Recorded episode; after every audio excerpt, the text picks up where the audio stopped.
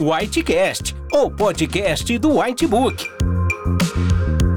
Aqui você encontrará informações atualizadas do mundo médico, relatos de casos clínicos, debates, discussão de condutas, além de descobrir como os conteúdos do Whitebook podem te ajudar nos desafios da profissão.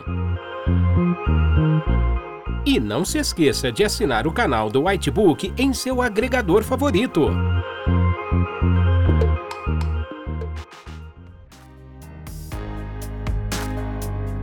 Bem-vindo ao podcast do Whitebook. Meu nome é Felipe Victor, sou especialista em cirurgia geral e vou falar sobre colestite aguda. Aqui nós vamos abordar fisiopatologia, diagnóstico e como tratar a colestite. Podemos dividir a colestite aguda em dois grandes grupos: a colestite litiásica ou a colestite alitiásica. A mais frequente e sem dúvida mais encontrada nas emergências dos hospitais é a colestite litiásica. Neste quadro, um cálculo da vesícula biliar impacta no ducto cisco, impedindo a drenagem de bile em direção ao colédoco. Sabemos também que os cálculos contêm bactérias provenientes do trato entérico.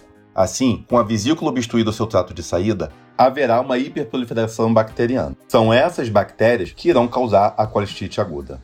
De longe, a Escherichia coli é o agente mais comum, seguido pelo enterococo e Klebsiella. Já a fisiopatologia da doença acalculosa ou a litiásica, é um pouco mais complexo. Ninguém sabe exatamente como acontece para ocorrer uma colestite alitiásica. Usualmente são pacientes extremamente graves que não estão utilizando o seu trato entérico e, portanto, a estase biliar, por uma falta de uso da estimulação duodenal, faz com que bactérias ascendam pelo ducto biliar, causando uma hiperproliferação bacteriana dentro da própria vesícula.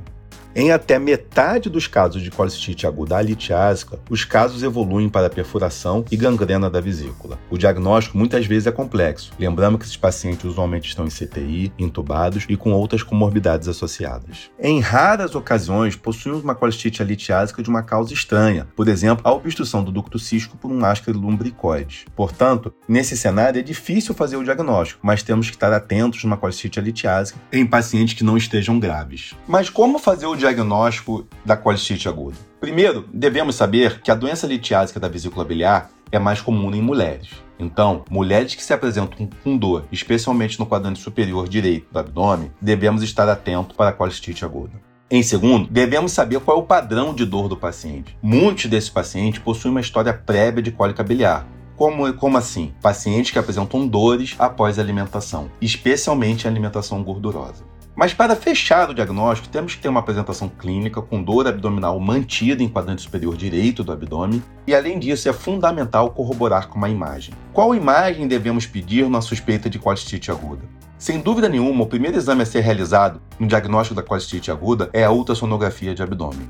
Primeiro, que para a detecção de cálculo é muito superior à tomografia computadorizada. E segundo, é mais rápido que a ressonância magnética e mais disponível para a realização da emergência. Assim, todo paciente que temos uma suspeita de colestite aguda é fundamental termos uma história compatível associada ao exame clínico e exame de imagem também compatível. No exame clínico, temos o clássico sinal de Murphy, Saber executar a manobra para encontrar o sinal de Murphy é fundamental, visto que erros na execução podem falsear o resultado. O próprio sinal de Murphy pode ser replicado durante o exame de ultrassonografia, é o famoso Murphy sonográfico. Quanto aos exames de imagem, Devemos saber que a maioria dos achados e os mais frequentes presentes na colestite aguda não são patognomônicos da doença colestite aguda. Vesícula de parede espessada sob distensão vesicular, líquido pericolicístico são achados que podem ser justificados por outras patologias. Portanto, é fundamental essa interrelação entre os achados clínicos e os achados sonográficos. Persistindo a dúvida diagnóstica, devemos também continuar com a investigação radiológica, evoluindo para a tomografia ou até mesmo a ressonância. O uso de contraste nesses dois métodos pode auxiliar a determinar a área de inflamação ao redor da vesícula e, com isso, facilitar o diagnóstico de uma colestite aguda. A cintilografia com IDA pode ser utilizada especialmente quando você quer descartar uma colestite aguda, visto que existem alguns falsos positivos. Assim, uma cintilografia com ida que mostra o enchimento da vesícula e depois esvaziamento da vesícula ao se alimentar do paciente praticamente exclui os quadros de colestite aguda. Para facilitar todo esse raciocínio clínico, o Guideline de Tóquio 2018 propõe sinais locais, sinais sistêmicos e um sinal de imagem para corroborar ou até mesmo fechar o diagnóstico de colestite aguda. Este guideline está presente lá no Whitebook e pode ser facilmente revisto. Como sinal local, temos o sinal de Murphy, ou até mesmo a presença de massa palpável em quadrante superior direito do paciente. Sinal sistêmico é febre, aumento de PCR e leucocitose. E por último, é um sinal de imagem sugestivo de colestite aguda. A presença de um sinal local mais um sinal sistêmico, o diagnóstico é suspeito. Já a presença do sinal local, sinal sistêmico e a imagem sugestiva, nós temos o diagnóstico definitivo de colestite aguda.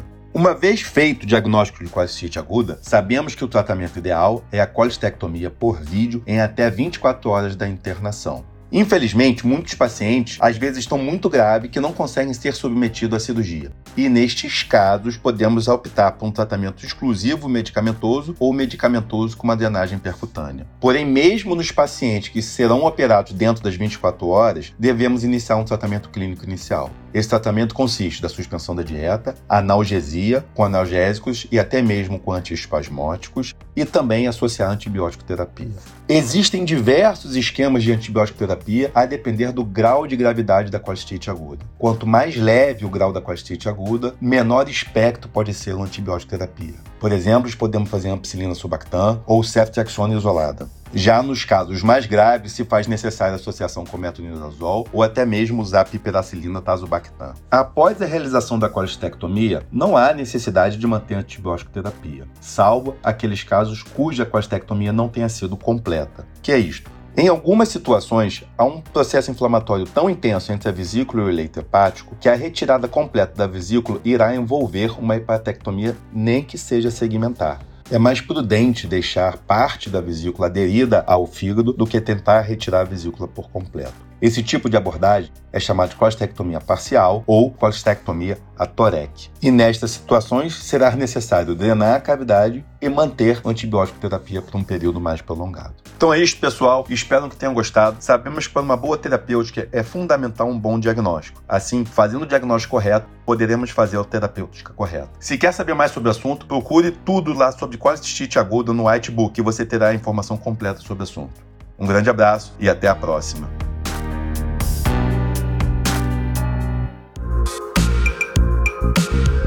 Para mais conteúdos atualizados, não deixe de assinar nosso canal do Whitebook e acesse nossos podcasts no portal PebMed em pebmed.com.br.